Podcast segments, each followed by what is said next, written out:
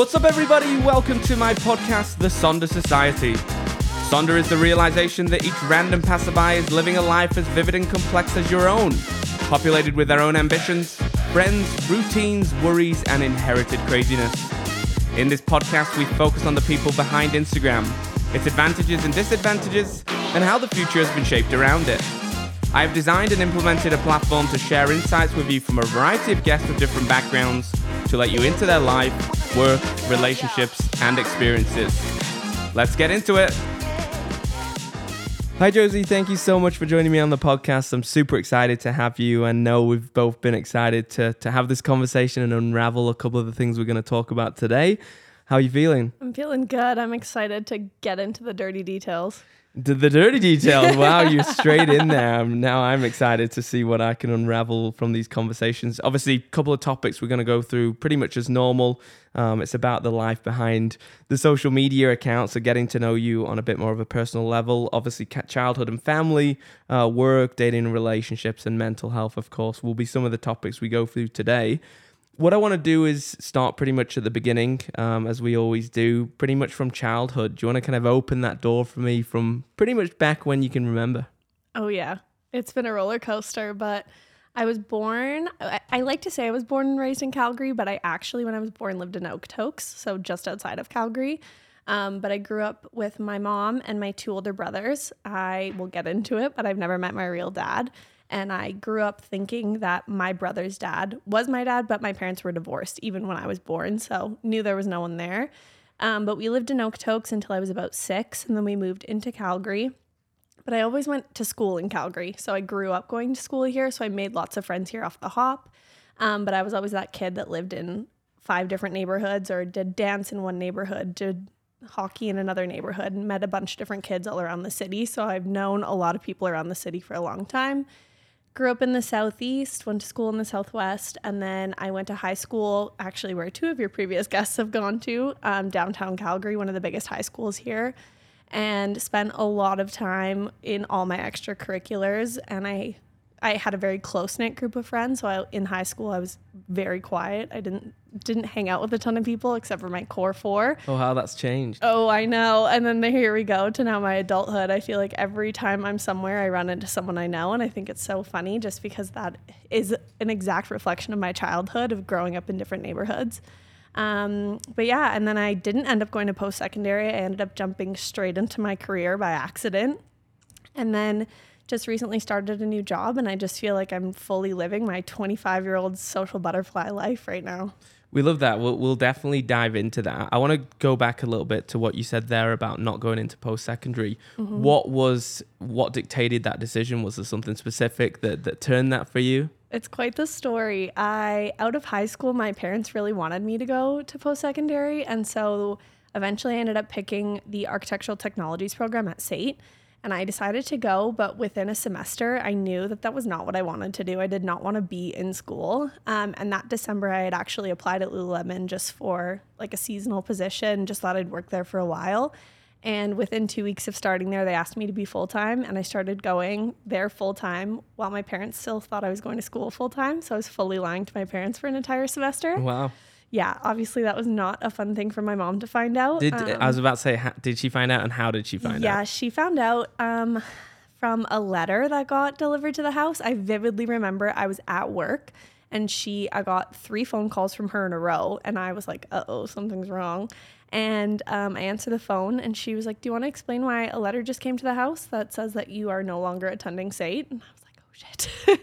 and I got really nervous. And but it was funny because I was supposed to buy a perfume for her that day. So I tried to call her back and be like, "What perfume do you want?" She was like, "Just come home." Like she was so Ooh. mad.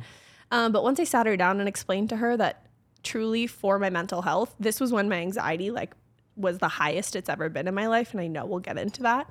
Um, but that was when I knew that I needed to sit down to my mom and explain to her that school was destroying my mental health and being there was not somewhere that I was going to be able to fix my mental health. And even just two weeks at Lululemon and being around those people, I knew that that was going to be somewhere that could help me grow and learn as a person. Yeah, I think, I mean, that's amazing that you were able to do that or say that to a parent. You know, there sometimes could be a lot of pressure that you've got to go to secondary school and, and you know, go to university, whatever it is. And, yeah. and realizing that, that wasn't good for your mental health again, which we will go into, um, is not an easy thing to do, especially to say that to your mum and, and be able to explain that. So I'm, I'm sure that was a difficult um, time. I want to dive in, and you, you alluded to it at the beginning um, with regards to your childhood a little bit there. But Mm-hmm. I want to kind of, I guess I'm going to open it up straight away with what did you find difficult as a child? And there's probably multiple things. Oh, um, yeah. So feel free to, to, to go any direction with that. Well, I am the youngest. I have two older brothers, um, and they are eight and five years older than me. So they are quite a bit older than me. So obviously, me being the little baby sister, they were very overprotective of me.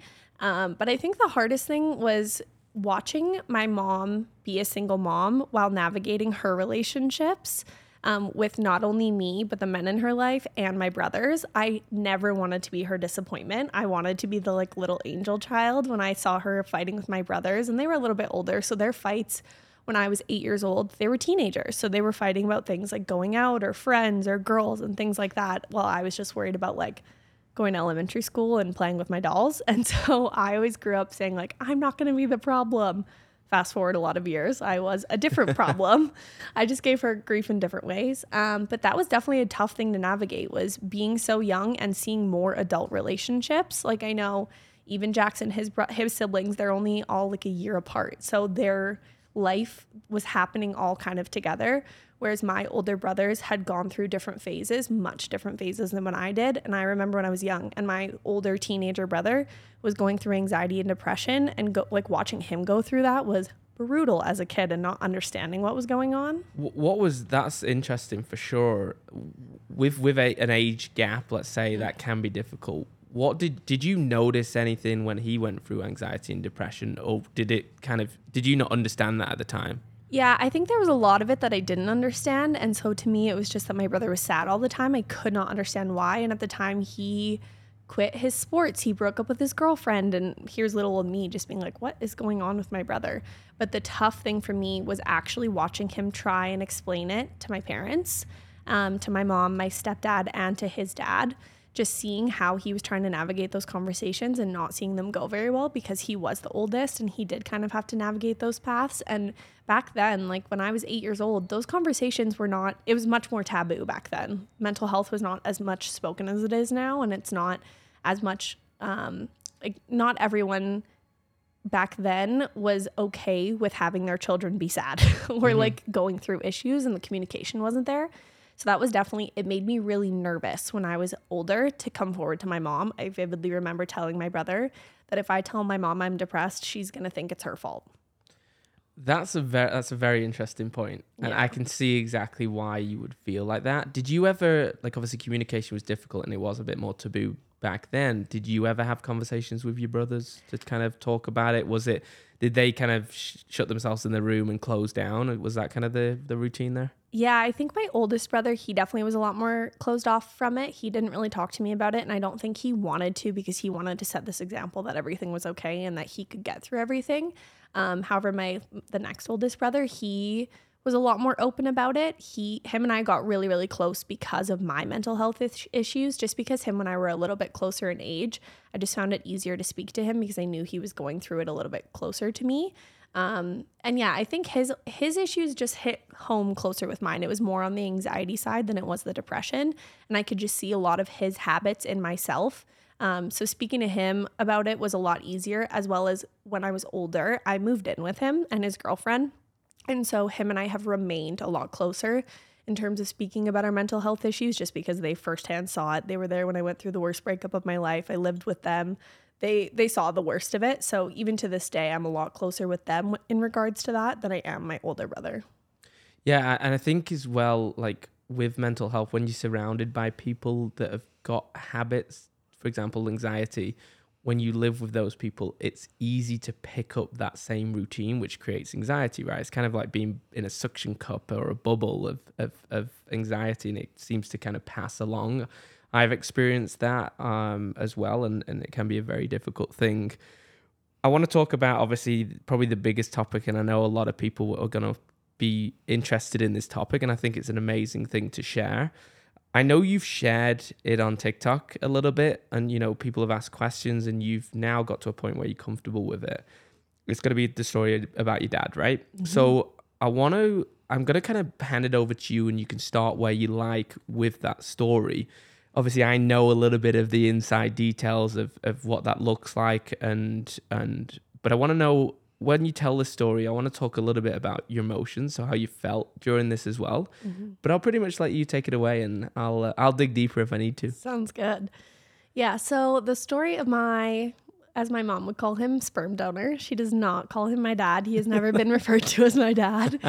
Um he so it's kind of tough because I obviously I found out when I was 9 years old that my dad, who I thought was my dad, is not.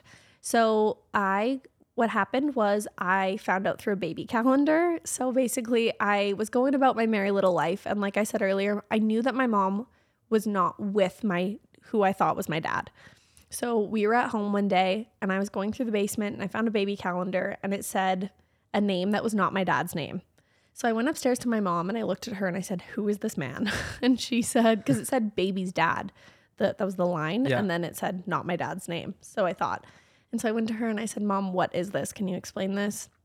And only being 9 years old, obviously I'm sure I was like, "Mom, what is it?" Like I didn't say it like that. I didn't really comprehend what was going on actually the first thing in my mind was that I knew that my dad was adopted. So I thought I was like, is this just the wrong name? Like, did he change his name? Which is so stupid now looking back on because he was an adult. But that's just genuinely what nine year old me thought when I picked up that calendar. And she just said, look, no one loves you any different. Your brothers are still your brothers. I am still your mom. And Greg is still your dad to you. And I was like, okay, I, I don't understand what that means though. And she said, Your biological dad is not Greg. And I kind of freaked out, but I didn't like, I didn't really freak out in the way that I like got upset or anything like that. It was just, I could not comprehend what was going on. I didn't really understand why.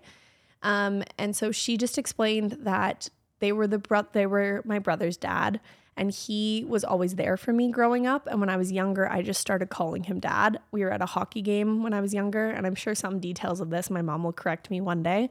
Um, but we were sitting at a hockey game and I just looked up at him one day and called him dad and he looked at my mom and said don't worry about it. Like don't don't tell her any different.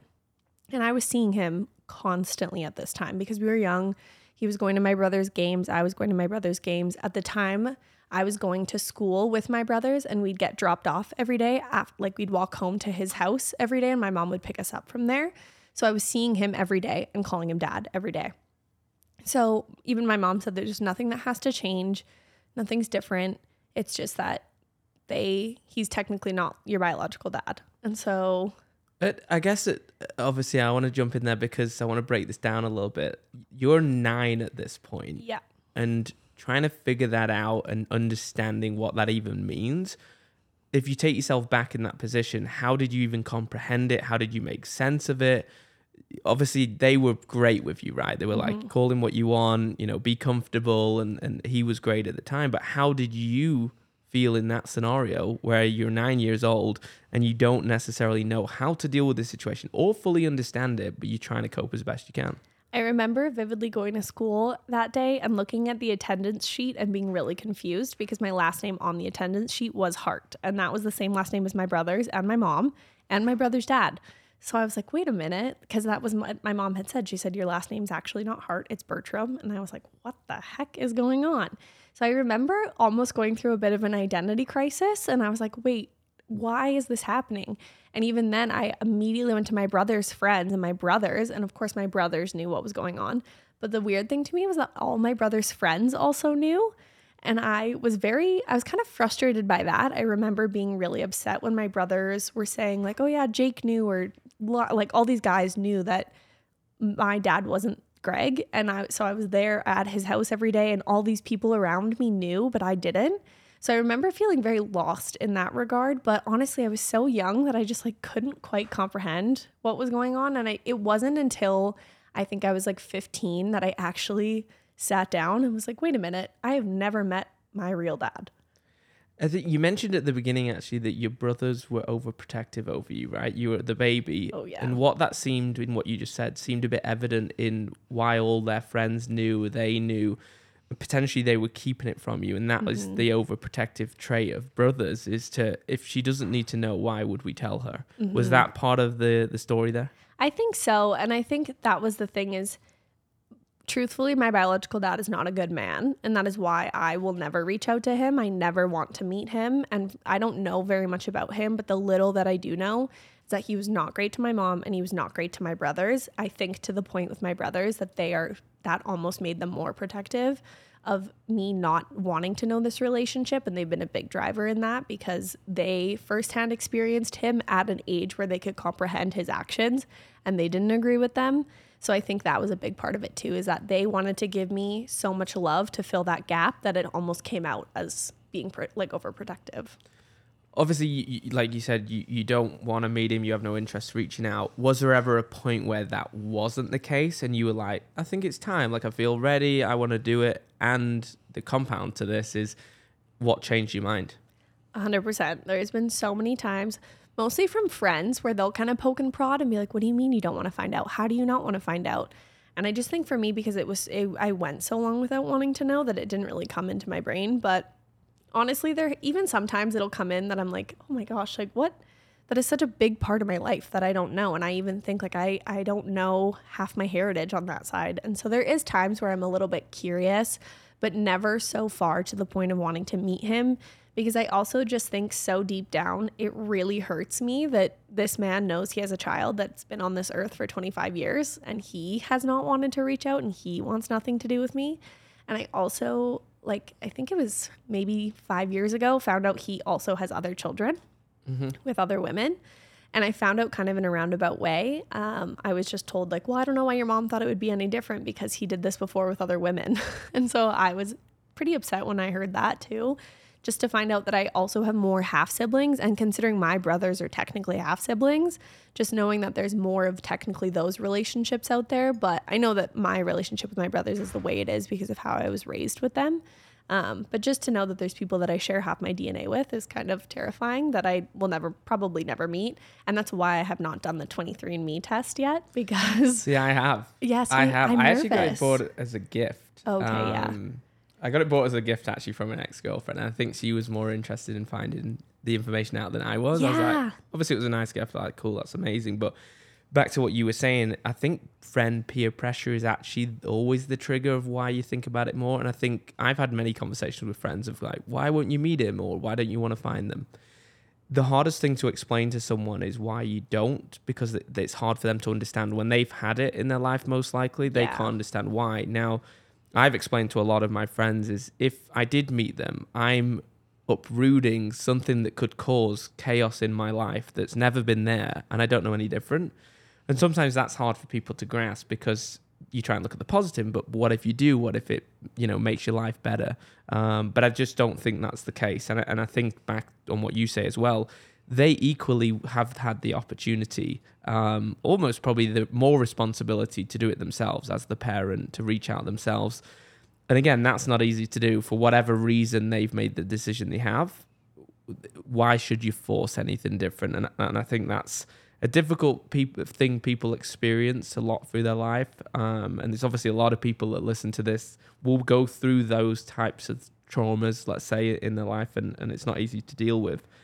I want to talk about how it impacted you. Obviously, missing the dad figure in your life. I've talked about it on my episode and with other people as well. But what do you think was the impact? Do you think that triggered different things that happened in your life? Has that emotionally affected you, etc.? Give give me a little bit of detail there. Yeah, I mean, it always brings up the joke of like, oh, she has daddy issues, and while that I'm sure to an extent is true because I do have raging abandonment abandonment issues, I actually think that those come from different males leaving my life, and we'll also get into that. I know, but it actually there is so many times where I'll look at relationships and just think that it I don't know it I have a hard time trusting people just because I don't think that you ever I don't know, the whole perspective of it for me is that my mom went into this relationship thinking she knew this person, and then he turned out completely different because of one life event. When he found out she was pregnant with me, he did not want me. And the reaction to that, that's what divided them and that's what split them. So I think now with relationships, I also do come in really fast and heavy when it comes to things like that. I want to know right away do, do you want to have kids? what would what what is your relationship with your family like because that is now so important to me because right. seeing that that is what affected my mom's relationship um, but yeah i definitely do think that there is a bit of like male consistency issues in my life and i i did going through all of this like when i was nine years old my mom already was with my stepdad so they were already together and i did have my brother's dad and i do have my brothers but it definitely it's weird i don't have that traditional like mom and um, father loving relationship like a lot of my friends have. I've never celebrated one of my mom's wedding anniversaries, nothing. So that's definitely been weird for me. I don't feel like I have a solid relationship to look at in my life that's been like, oh, my mom and dad are married and in love. I've never really witnessed that. So it's kind of funny that even for me that I still want to go the traditional route and I still want to like fall in love and get married and have kids. That always surprises people when they hear my history. But I think because that's what I didn't have, that's what I yearn for, for so much. Yeah, I think I think that's self-explanatory, right? I think mm-hmm. a lot of people in that situation, you're looking for what potentially was the missing piece in your life, and eventually that'll come, right? It's with the right person um, that you find there. Another subject to complicated, obviously, grandparents. I believe they stopped speaking to you as well. That kind of came into a complication. I think you actually posted something recently-ish on on TikTok about this, so people probably know again a bit of the story in a, in a snippet, but obviously a good opportunity to go into some some detail there. Do you want to take that one away? Yeah, that one was a sore subject for a really long time. Um, but I had so I had two really prominent male figures in my life besides my brothers, um, and that was my uncle Cole and my grandpa, who we call my papa. Um, and my uncle Cole actually passed away when I was, I think I was 15 or 16. Um, from a drug overdose. So when he passed away, that was already, again, I was missing a huge person in my life. That was like, and from passing away from a drug overdose too, that was something that came suddenly and it tore my life apart. I was having nightmares for months. It was the hardest thing I've ever had to deal with in terms of a family loss. Um, and that already created some distance within my family. We had my aunt that was married to my uncle. She ended up moving back to Quebec to be with her family. She took her kids with her when she moved. So that was a whole chunk of my family that left without any sort of my control or anything that I could do to change the matter. And then a few years later, when I was 18, my grandma passed away. Um, and she passed away kind of over Christmas, and it was hard because it was a few months of her being really sick. So we said goodbye to her a few times before she actually passed away in January. Um, and during the whole process of that, my papa got really distant. And he, keep in mind, he had lost his son a few months or, or a few years earlier. So when my grandma passed away, we could tell that something was very different with him. He was very distant. He kind of, he just like reclused fully. And we knew that this was going to be a tough relationship going forward. What we did not expect was that a couple years later, he would be fully remarried and would no longer speak to us whatsoever. So what happened was, basically he got into this new relationship and it's true men grieve during sickness whereas women grieve after so um, an older male moving on from a relationship is not new but we were just surprised because of the love that my grandma and papa shared so when he got remarried the kids weren't really like the grandparents or the grandkids sorry we weren't really invited to the wedding. It was kind of a text to my parents saying like hey the wedding's going to be this weekend. If you can make it cool. If not no big deal. And so that was already a bit of a dagger to us because we were so close to him when my grandma was alive. And then he got married and at the wedding there was some choice words that were shared between my side of the family and his side of the family that resulted into him never speaking to us ever again like in speeches or? No, so like someone got too drunk and called his new wife a not so nice word. Oh, okay. Yeah, and he was really upset by that. And it was exactly that, the nail in the coffin of like this relationship that we already knew was doomed. Um, just from his new relationship right off the bat, it was super weird. He like my his new girlfriend was sleeping in my grandma's bed with like the same sheets and like my grandma's glasses were still on the table and like her toothbrush was still in the cabinet. Like it was very weird. And I'm wow. sorry to my family that has to relive this again, but it's it's a very real thing and it was something that we went through and something that was really tough for me because again, I had lost, I'd never had my real dad. Yes, I had my brothers and then I found out that my who I thought was my dad wasn't. Then I like my uncle had passed away and then in the time between my uncle passing away and my grandma passing away, Um, my mom and my stepdad had actually split for a while for like three years. So he also was not around. my stepdad, we had moved out of his house. So then this was just like another person leaving my life that was fully out of my control. Um, and he was super close to me. And I've even texted him since. I've reached out to him a few times with no response whatsoever, which also is a shot straight to the heart. That is definitely everyone else also everyone always kind of thought if both my cousin and I reached out that he would respond to us, but nothing. So that's been pretty brutal. So that was definitely like the trigger for my abandonment issues 100%.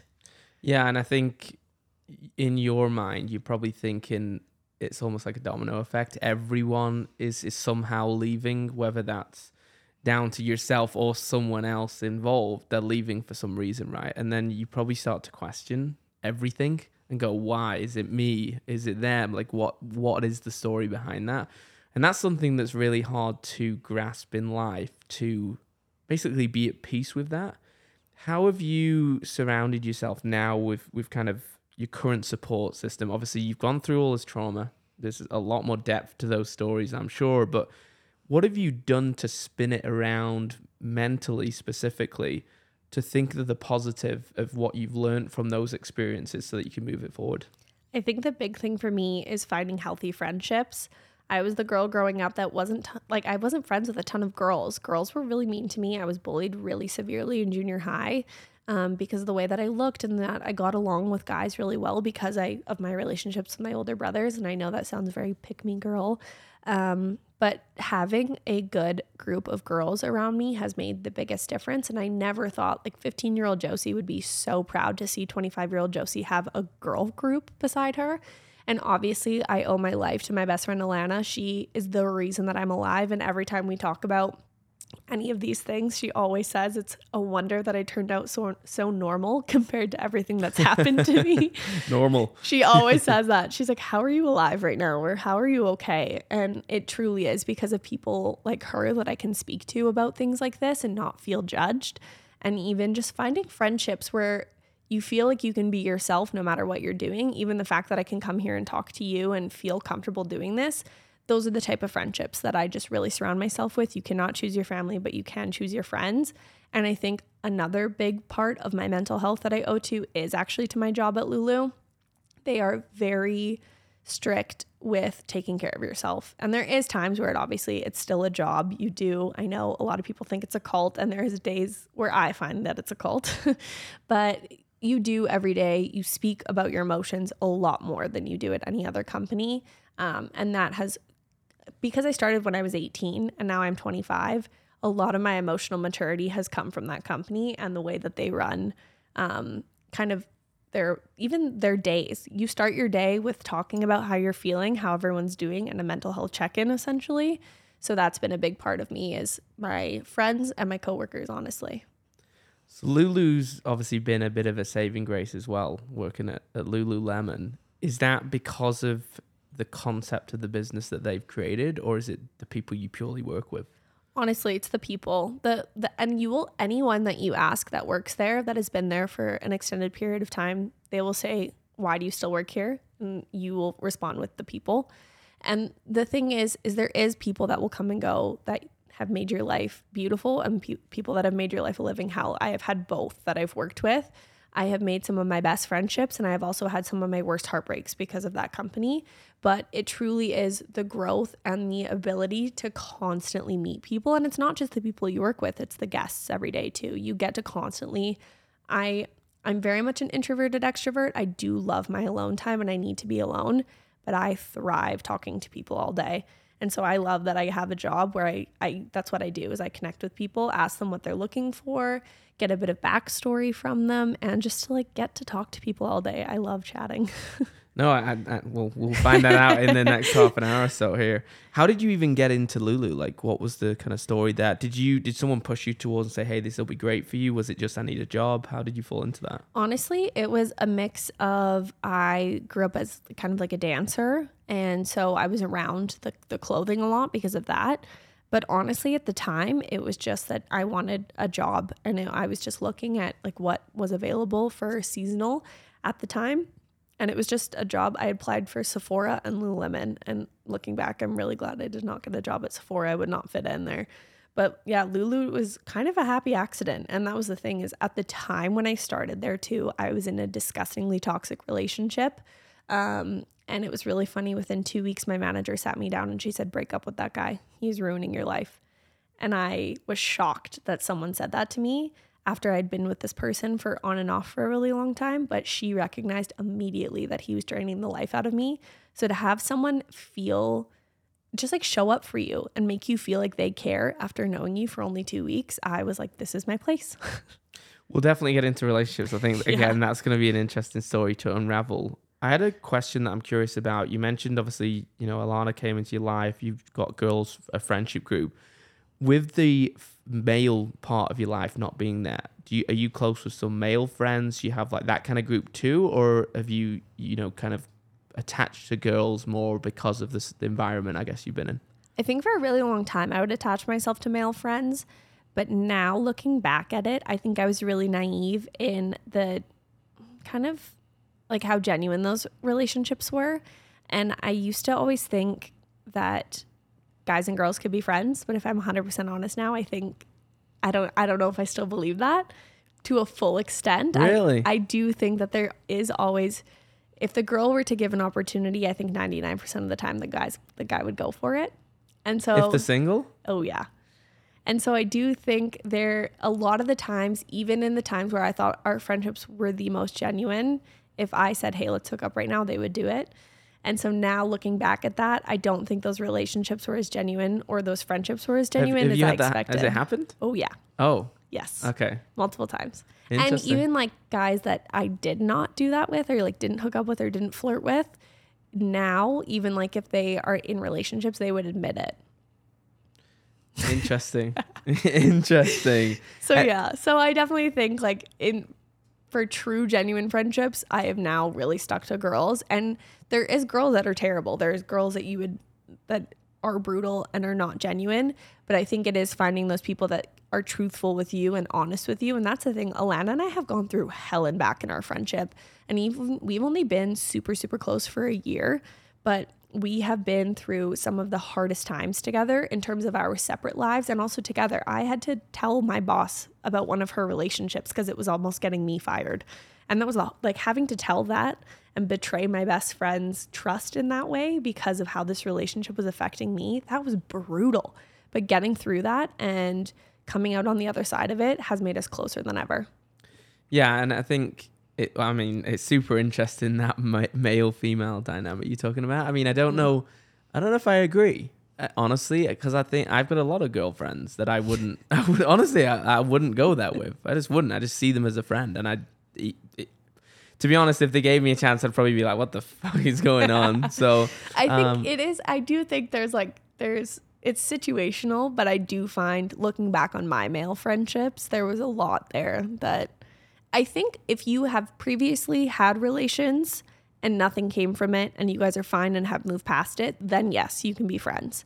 But if there is always that like curiosity, then basically I can't be friends with girls. Is that what you're saying? I think you just may need to reevaluate how genuine it is, or if the if you actually would like if you were genuinely given the opportunity on a platter and like no no issues to come with it, nothing, you would probably do it more often than you think you wouldn't.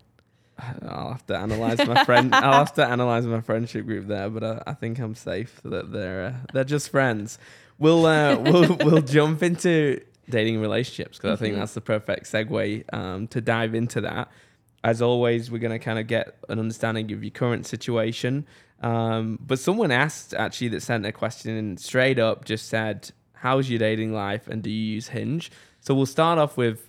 I presume you're single right now. Oh, very. Not hooking up with your friends. Um, but how is your dating life? What's that situation right now? My dating life is currently non-existent. That's good. Um, it's going yeah, well then. No, it's it's pretty brutal. I now on top of Lulu, I also am a bartender at Cowboys.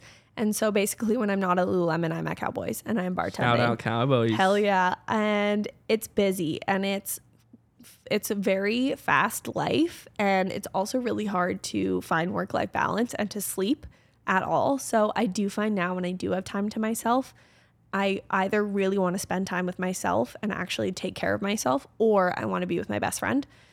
So it's really hard to find someone that A, to even have the time to create a genuine connection, or B, find someone genuine enough that being with them, I know I'm actually creating a relationship and not wasting my time on some sort of like fluffy hookup kind of situation. What's the obviously you mentioned working at Cowboys and and that's a that's a different story in for another time. But what's the attention like? Obviously, that is probably a level up compared to a Lulu. Maybe you do get mm-hmm. um, chatted up in Lulu, but obviously serving in a bar and especially in Cowboys and and I guess the attention and the amount of people do go in there What's that like for you and, and maybe all the girls that, that you're surrounded by too?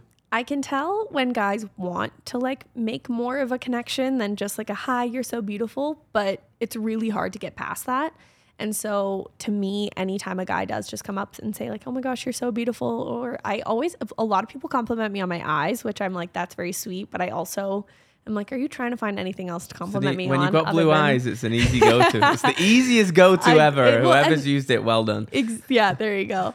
But I definitely think, obviously, the attention is there and it's frequent. And while it is nice, it honestly does not affect me anymore. I think four years ago, I would have eaten that up. That is it more annoying? Been... Is it actually more annoying? Yeah. Yeah. Yeah. And I just think like people also have no scope of my age. Like I was telling you, I'm very upset because the one man so far that I've been like, oh, I really like this guy. He was very sweet and very attractive. Turns out he was 18. So people just don't really understand what my age is when they're hitting on me. I don't think everyone thinks I'm younger, which is fine. But obviously, Cowboys has a younger group too. So it's hard. I just, it's hard to see past that facade of like, okay, are you just flirting with me because I'm your bartender and you want me to give you free drinks, which is I'm I'm not gonna do. So you doing that is just gonna end up annoying me more than anything. Or do you actually want to get to know me? And then some of them, like some of them, will ask me what my name is. They'll look for my name tag. Some of them will follow me on Instagram after and like things like that. But I don't really give out my phone number. I know that it's never gonna go anywhere. And half the time, like they're drunk. I'm and I'm sober, and so I just it's hard to find a genuine connection there. I mean, it's amazing the confidence alcohol gives you. Let me tell oh, you. Oh yeah. Um, but that's again a different story. Um, someone actually put this in as well. They were asking what your type is. Um, mainly like what is the personality you usually go for? Ooh, I actually have an exact list on my phone. Fuck off, really? yeah. Get it out. Okay. so I created this list um, over. Okay, is it while you're getting it out? Is this is this creepy? Like, are, are people gonna listen okay. to me like that's weird? Okay, no. The reason I did this, I will explain this to you. So over the last year, and I told Alana I wouldn't speak this into existence, but I feel like I have been the girl that's been good enough to get to know or hook up with, if you will, but not date. And so I but I feel like for most of those situationships, I have kind of like there's one thing that I normally would go for that I kind of was just like, oh, it's okay, it doesn't really matter. Like he has all these other things, and then I would end up getting hurt. So after my most recent situationship ended in like September, I was like, screw this. I am not lowering my standards for anybody. So I made an exact list and it's titled Criteria for a Boyfriend. and it's really funny how often this gets pulled out and it hurts people's feelings often. Do you like? Do you pull this out to guys that you're chatting to, well, or is usually, this just like a, a, joke with the girl? Like uh, both. Usually, okay. it's a joke with the girls, but the amount of guys lately that have been like, "What's your type?" and I'll be like, "Oh, if you don't check off every single one of these things, like it's you're not getting a chance." And then so then they see it. Maybe that's the way to go. See, and that's kind of uh, because that's the thing. I have no time for myself anymore. So and I'm if I'm honest, I'm at the point in my life where I want to be picky, and I don't yeah. think I I should apologize for that. So yeah, this is my exact list. Go for it. Are you ready? Five eleven or taller. Okay, wait, wait, wait. I feel like we, I need to dissect these. Okay. okay. Wait, how, how tall are you? I'm five seven. Okay, yeah. So, so yeah, I'm not sense. I'm not super short. So I like to wear that's heels. Fair. Five eleven, that's fair because that's a pretty uh, decent average exactly. for a lot of people. Okay. Yeah. Um, muscular and athletic because okay. health and like athleticism is really important to me in my life. And if I have kids, I want them to be athletic. Um, doesn't vape or smoke. Good luck with that one. I was gonna say we were talking about vaping last night, a couple of us, and everyone's obviously it's January now, so people are in that. I quit vaping, I give it up, and mm-hmm. then someone pulled it out at the dinner table, and they were like, "Uh, can I?" Uh, I yeah. was like, "There you go." It's that's everyone fiends for it, especially when they're drunk. And I don't know, I've I think I grew up, my grandma smoked when I grew up. And so being around her smoking made me automatically disgusted by it.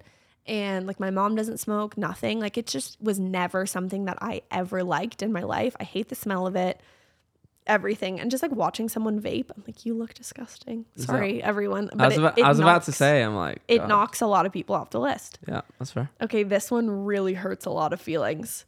No receding hairline.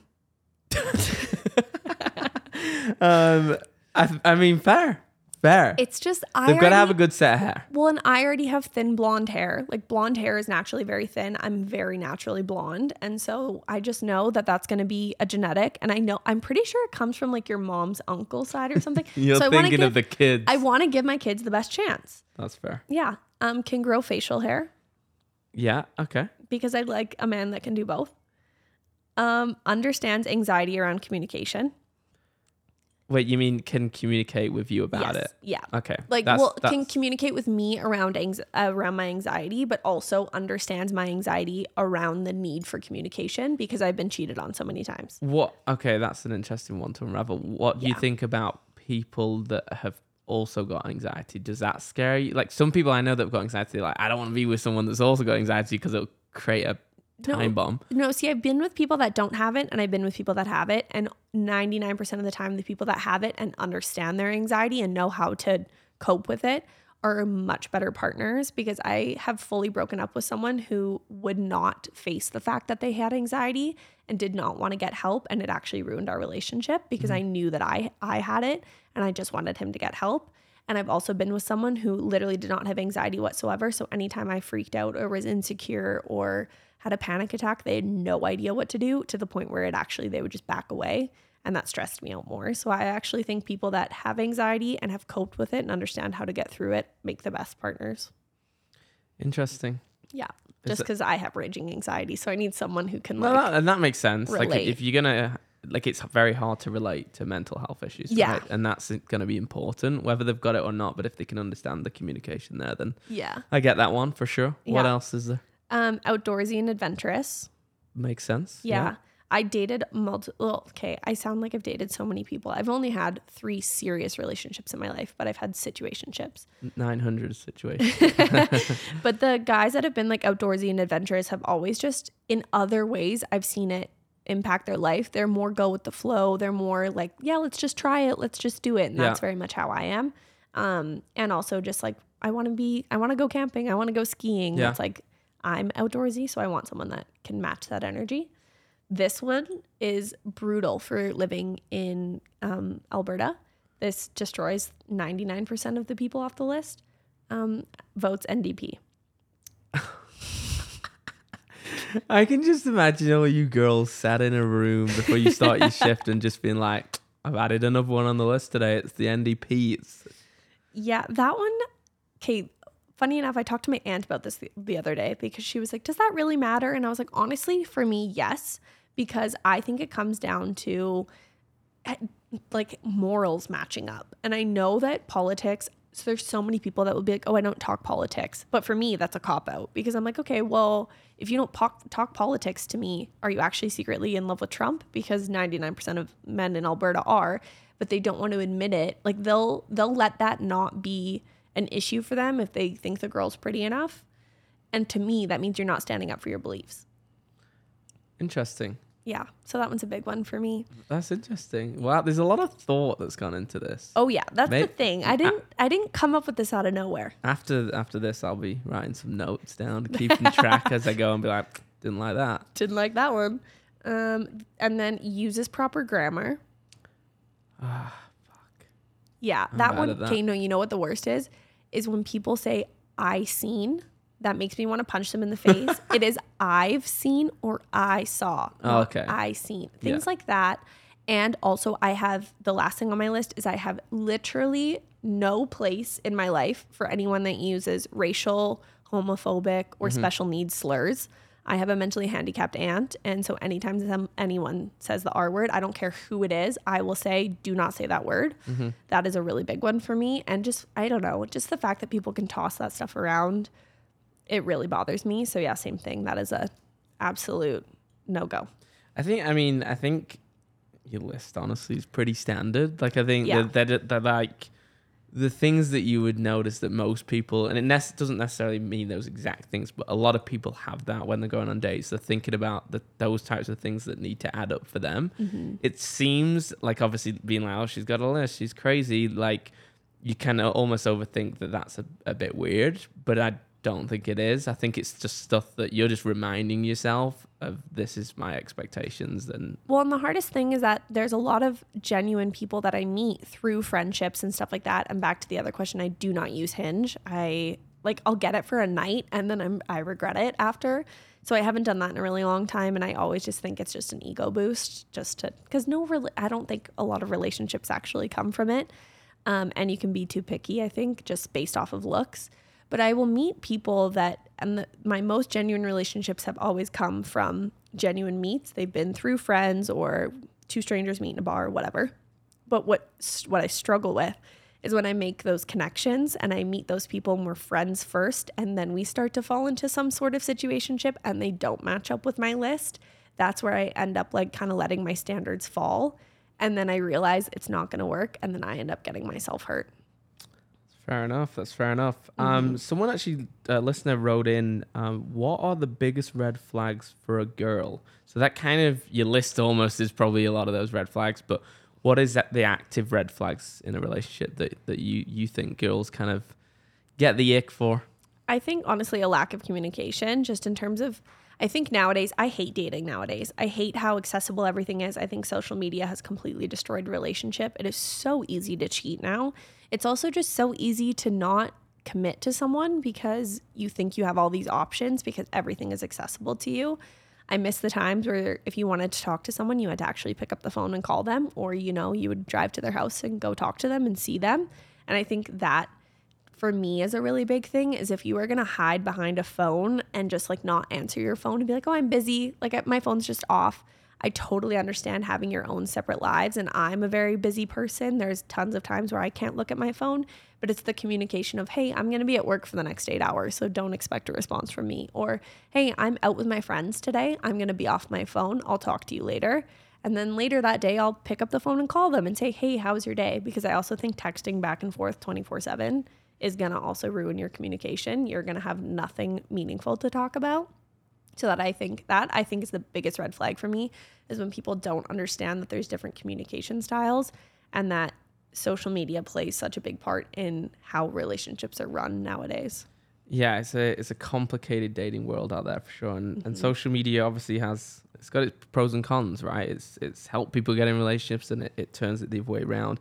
I want to talk about your past relationships. I know you said I think three um, serious relationships, but I did do a little bit of creeping, um, as I do with a lot of my guests. And obviously, when you're on TikTok and scrolling, there's there's some information that you can sometimes steal there. I found a story. I think it was I don't know if it was a boyfriend, but an ex-boyfriend um, took you to breakfast, told you he cheated on you the the night before, I think it was, and then um, went through your phone while you were in the washroom. That's kind of what I took from this TikTok. Do you want to give some details of that story and kind of how that unfolded?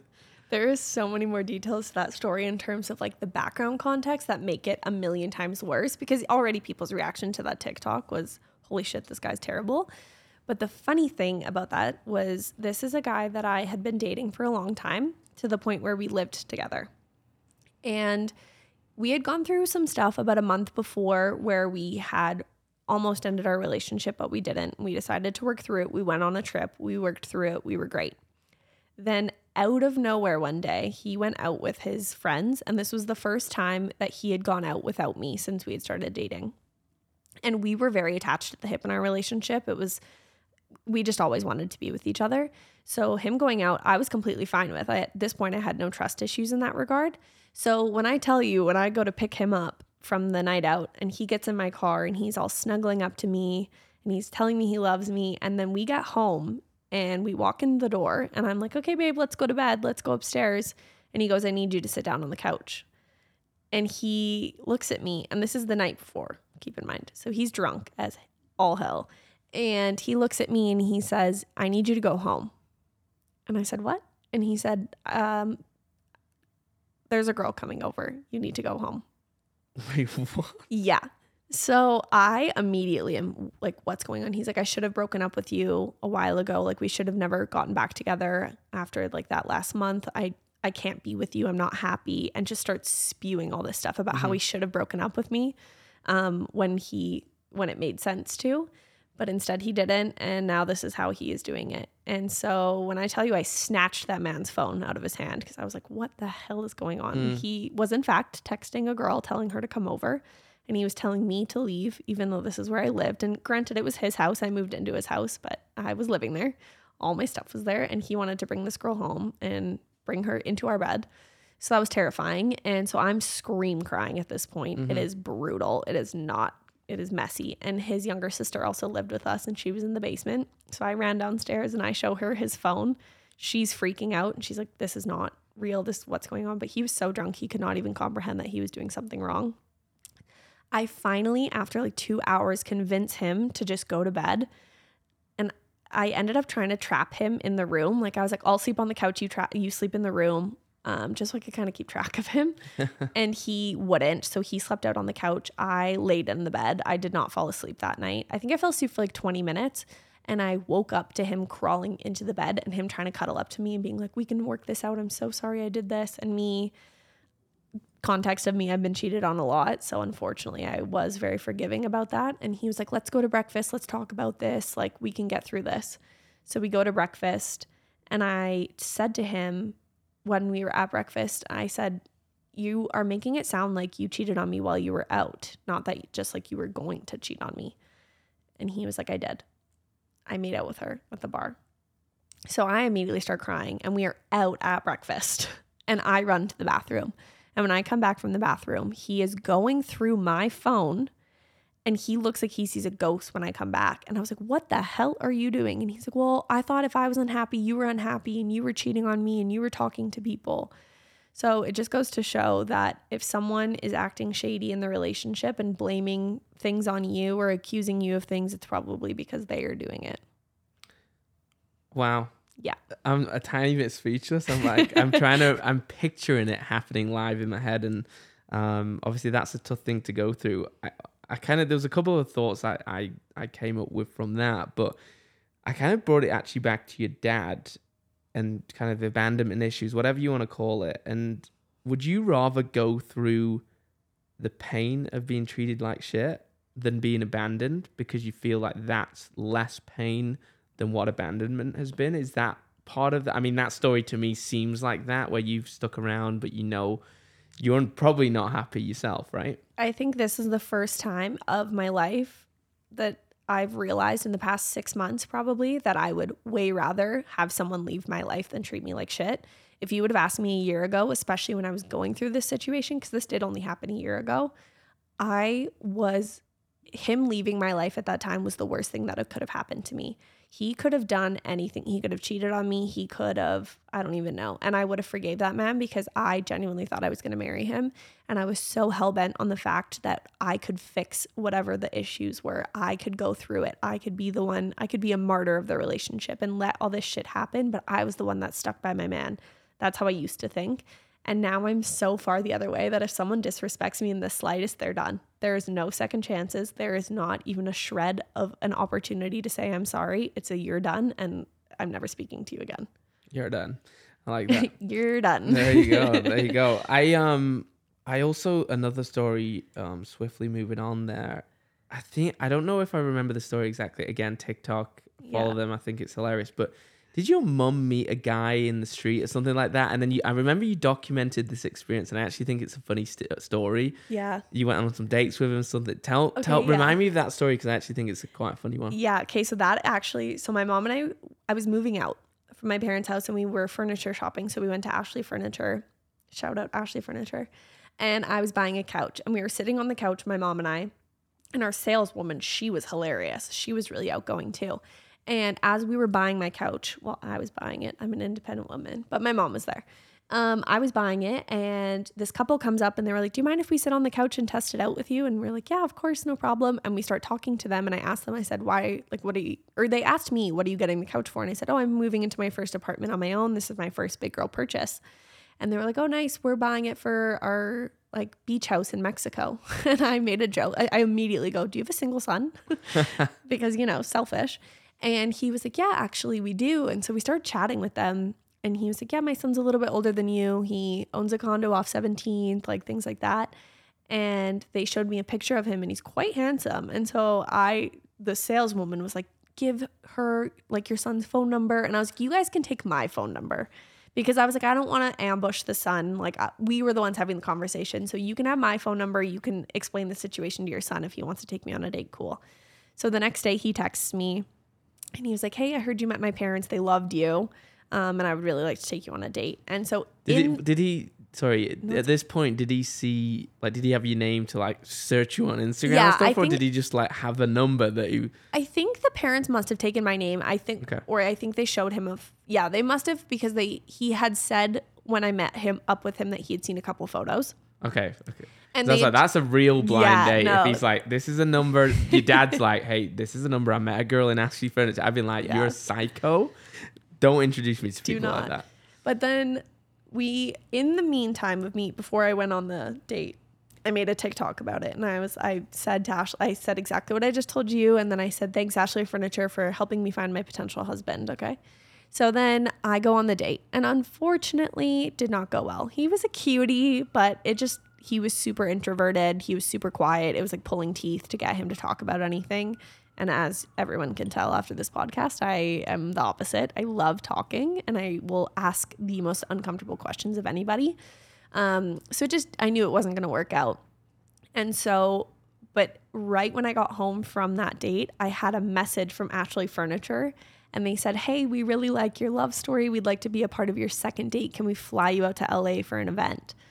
And I was like, oh my God, what am I going to do? And so I asked the guy, because part, I was like, part of me was like, this is funny for the bit. And also, like, what are the chances this happens? And I asked him, and he literally said no.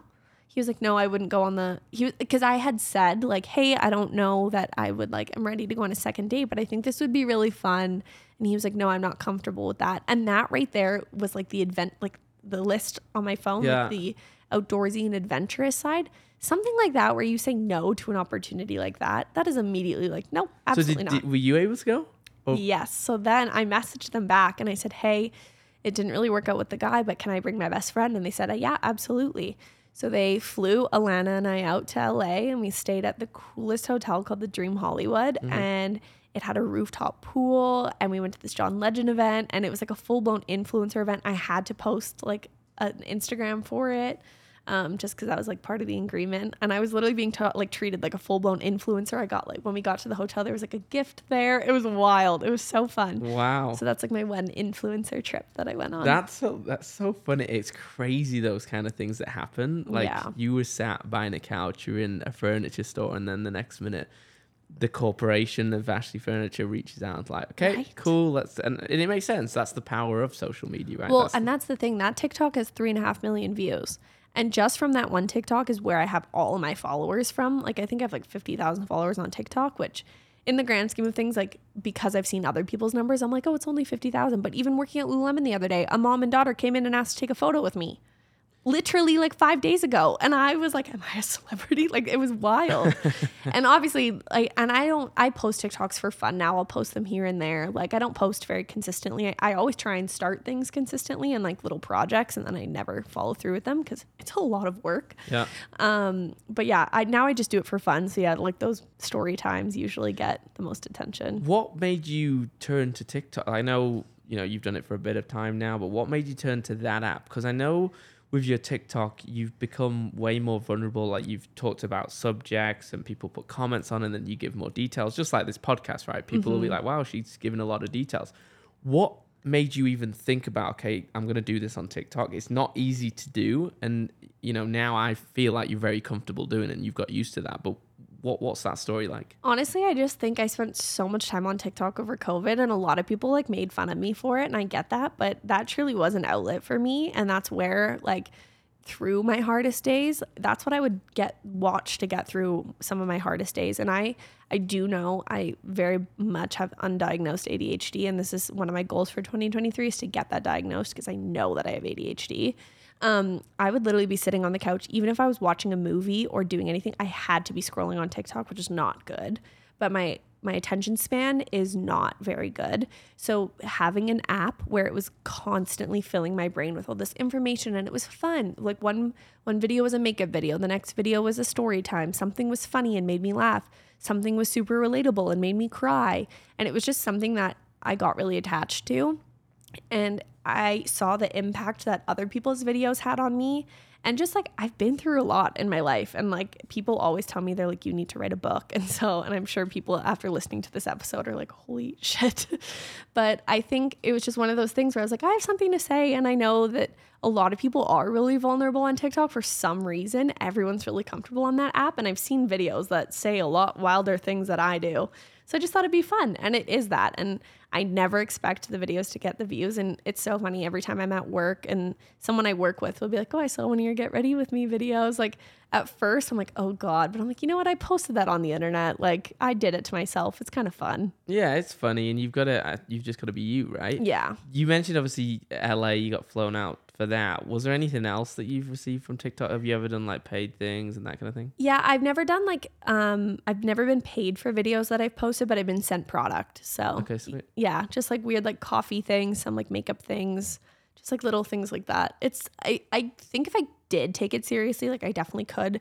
And I think because of that one video, obviously getting the following that I did just from that one video, if I started to take it seriously, it wouldn't be too hard to get into routine of it, but it is a ton of work. Mm-hmm. Like responding to emails, posting the videos, editing the videos, making sure everything that they ask of you is in there and being consistent. Like it's a lot more work than people expect it. So I I really respect the people that hustle out there for being an actual influencer. Yeah, and I think that's evident that a lot of people that tend to judge influencers, digital creators, whatever you want to call them, is there is a lot of work. There's editing, there's doing the video. They probably tried the video a hundred times to get the right shot and things like that. And and then also the attraction that they get from other mm-hmm. people, there's comments and, and being active. It's like you're constantly on your phone, right? And, and Well, and anytime a girl comes up to me at Cowboys and they are like, "Oh my god, I've seen your TikToks," as I'm bartending for them, I immediately feel like I have to be the best person they've ever met because they recognize me from that. Because I don't want to tarnish that. I don't know for some reason, like. Yeah. And it's not that I act any different, but it's just the awareness of it. The second someone says, like, oh, I recognize you from this, or they're like, oh my God, I watched all of your Stampede Get Ready With Me videos. Like, Alana and I posted a string of Stampede Fit Check videos that got a good amount of attention just because it was consistent. It was the same thing. And it was kind of funny. And over Stampede, a lot of those videos blew up. But the second someone said that to me, they're like, oh, I recognize you from that. That almost made me feel like I needed to like be on for them. makes sense, makes sense. I I gave up my TikTok career. I think the uh, my dancing and my skiing was That was my favorite phase of you, though. The skiing videos and like Joe Biden. Come I on. know, I know, Bing Bong. Um, bring it back, bring back Bing Bong. Um, it's one of the. It's a lot of work, obviously, just doing it. And people ask me all the time. They're like, "Come on, bring back TikTok Dan," and I'm like, "Look, it's he's quietly, he's quietly there, but um, maybe in the background is the best place for him. But we'll we'll see, we'll see. You never know what happens. Um, I want to shift topics a little bit. Mental health again, like all episodes, it typically comes up due to different phases of conversation throughout the uh, the conversation that we've had. But I want to talk about kind of anxiety, depression, which you've talked about. But I'm going to ask you a question that someone actually actually asked first, and it was very simple. How are you feeling today? You know what? Today I'm feeling really good because I feel like today is the first day that I feel rested in a really long time. And I know that's a huge trigger for me is when I am not rested, I am a bitch.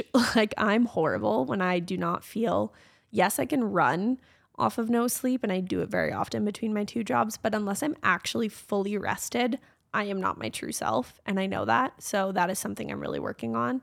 Um, but I also was reflecting today um, that I'm really proud of myself because I've actually been off of all of my medication since the end of August. And I have had not a single shred of seasonal depression this year. And that is a major win for me, especially considering where I was this time last year. I was a shell of a human. So yeah, I'm feeling good and I'm feeling proud. Good for you. I like that. That was that was super positive to start off this conversation. That's probably going to take a turn. No, I'm joking. I'm joking. Um, I actually was going to ask kind of patterns and triggers. Have you understood what they are now. So, for example, your anxiety, do you know what creates it? Is there a trigger that you that you deal with? What is that like for you?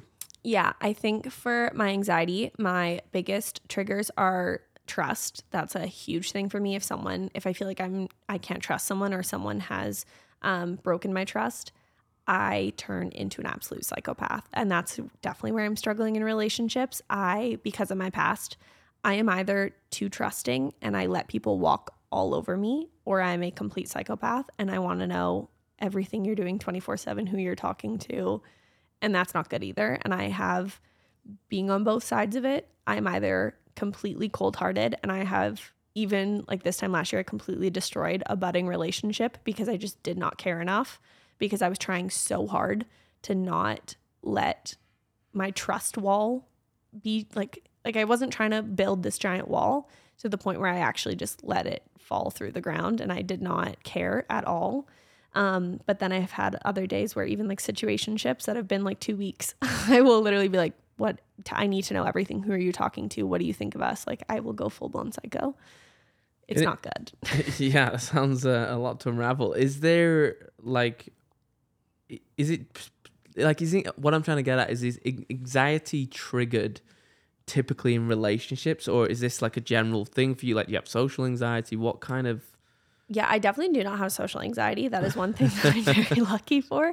I am a social butterfly. You can throw me into any room and I will make friends. And I've always been very thankful for that trait. Um, but yeah, my anxiety is mostly triggered by relationships in terms of trust and my fear of disappointing people. Especially like Alana and I, we we will never be upset with each other for more than five minutes because the second one of us feels like the other one's slightly disappointed or upset with the other one, both of our heart rates will shoot. You will see us get like frustrated. We'll get we'll get kind of snippy with each other or like other people. Like it is physically evident when I am not okay in terms of my anxiety. Um, but yeah, definitely relationships are the biggest trigger for my anxiety, whether it's like relationships with men or friendships and stuff too. Is it for your anxiety and is it physical symptoms that you get or do you just close off? Oh yeah, no. I like I I cannot eat when I'm anxious, which is really brutal. I drop weight really quickly when I'm anxious. So that's like a really big one for me. And Alana can call it out immediately. Like she will she will literally be like, Hey, have you been eating lately? Or like, hey, have you been feeling anxious lately? Because that is one of the first things that I just physically cannot do. Um, I get I will not sleep whatsoever. Like I will I stay up so then I become very snippy um, and yeah, my heart rate, like I just I feel it in my palms. I ache. My my anxiety is very physical. Um, and it's a lot of my like heart rate and things like that. And I just feel physically ill when I'm super anxious. So it's a tough ride, isn't it? It's brutal. Like every time I've gone through a really bad breakup, I just want to literally, I cannot get out of bed. Like it is brutal. Yeah, I mean, it definitely in those types of situations, it's just enhanced, right? It's like yeah anxiety on steroids. I noticed uh, again on TikTok, referring back to that, you started like a bit of a mental health marathon, um, mm-hmm. if you want to call it that, and it it seemed like you you were coming from a positive side and the positive standpoint from it, um, and it's also a positive thing to do, and I think for other people as well, that's super positive. But did, why did you kind of do that? Did it make you feel accountable, or did you do it for other people, or did you do it for yourself? How did how did that work? Yeah, that was one of my many projects that I started and then failed and didn't continue with. But honestly, even when I look back at those videos, I think I only ended up posting like 11 of them or something like that. But it was enough videos that it, it, it was exactly that. I was trying to hold myself accountable for me to say, okay, I did not post a video today. And I knew that I had enough people looking at the videos that there was someone that was going to be like, how is she doing? Like, how? And it, it truly was that I had hit a rock bottom after summer. Alana and I came home from a trip and we both looked at each other and we both said, We are not happy. There is something very wrong with us. We, and that was why I ended up going off of my medication because I felt like I was so, ad- not addicted to my medication, but I was so addicted to the feeling of not feeling anything and feeling numb. Um, because I had felt so anxious for so long that I, when I went on my antidepressants and my anti anxiety, they put me on a really high dose. And so for almost the entire year last year, I was on 20 milligrams which is really high. Most people are on 10.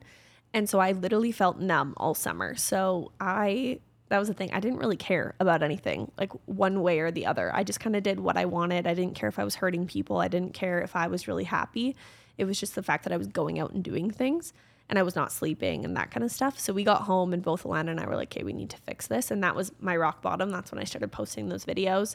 And I just wanted to keep myself accountable and really look for something every day to say, hey, did I do something today to try and improve this? Or did I just live another day? Um, so yeah, I didn't post many of those, but I do feel like that was kind of the kickstart of really kind of trying to be more positive and be more, not more busy, but more productive. Yeah, and I I like that. I think mental health has become better or easier to speak about, should Yeah. I say? And obviously, it wasn't for a long time. For many many years, it wasn't even a thing that anyone knew anything about.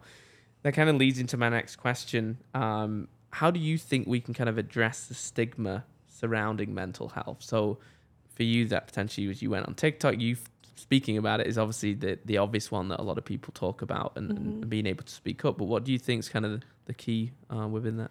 The thing that I think is the most prevalent is that the older generation um, needs to be the ones to break the barriers now. I think every time it's still it still seems so fluffy from them. I I think the upcoming generation like cuz I think I'm technically like a Gen Z or whatever. I'm not necessarily millennial, but I know I'm I'm around there. I'm kind of that in between. I think Gen Z is unreal about talking about mental health. I think they are really the drivers in talking about mental health, politics, and kind of like driving change in that way.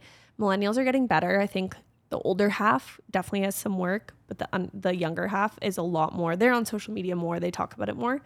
But it's actually like my mom's generation that I definitely see. It was exactly that. When I I genuinely when I went to tell my mom that I was depressed, I was scared of her reaction because it was not something that was okay, how do we fix this? It was there's something wrong with my child. Not that that's what my mom said to me, but it's it's what the taboo was. Mm-hmm. And I still do find especially in a lot of corporations and I see it a lot in like the big 4 companies and the oil and gas companies especially in Calgary that it's still a bit of a joke. There's like, oh, you can take a mental health day, but does anyone actually take a mental health day? Oh, you have unlimited paid time off. Oh, but does anyone actually feel like they can take that or are they too scared because of how it ends up looking? Mm-hmm. So I definitely think that's kind of the thing is it's still like the bigger older corporations that I think cause a lot of issues for the like middle ground people. Yeah, that's an interesting perspective for sure. It, you know, th- there's definitely complications, and it's it's a work in progress, I think. But um, that's a that's a good view on it for sure. Um, we're pretty much closing up here, but a couple more questions just to just to get the most out of it. While I've got you, while I've got your time here, we've talked about obviously a lot of trauma, uh, a lot of difficulties that you've gone through. Obviously, want to turn it around to make it positive, and I know you're like that too. What's great about your life right now? What's what's kind of next for you? honestly have no idea what's next. I'm kind of in this space right now where I'm just I'm working a ton between my two jobs and it is a lot and I am really trying to find some work life balance and I and it's not that I'm I know I can sound like I'm kind of like kill all men and I'm not that way. I do I am so obsessed with love and finding a relationship and I I do really want that in my life. So I think that's something I really want to focus on in 2023 is kind of finding a genuine like deep true love and connection and stability in that way and that's something that's super important to me i also really want to buy a house this year so that's one of the reasons that i am working so much and that that's kind of keeping me going is like the money from bartending is kind of disgusting i will say it's mind-blowing um Do you want to share? that i will not Okay. I will not get too deep into that, but all I gotta say is if you're looking for some cash, get into bartending. It's insane. So while I'm I feel like there are days where I'm working myself into the ground, I know that I'm hitting this bigger goal. And to be financially stable and to be financially comfortable is a whole other stress that's off my back than I know that I did have last year. That really did um, contribute to my anxiety. So I definitely just think as while I can hack it, while my body can hack it, I just kind of want to keep working.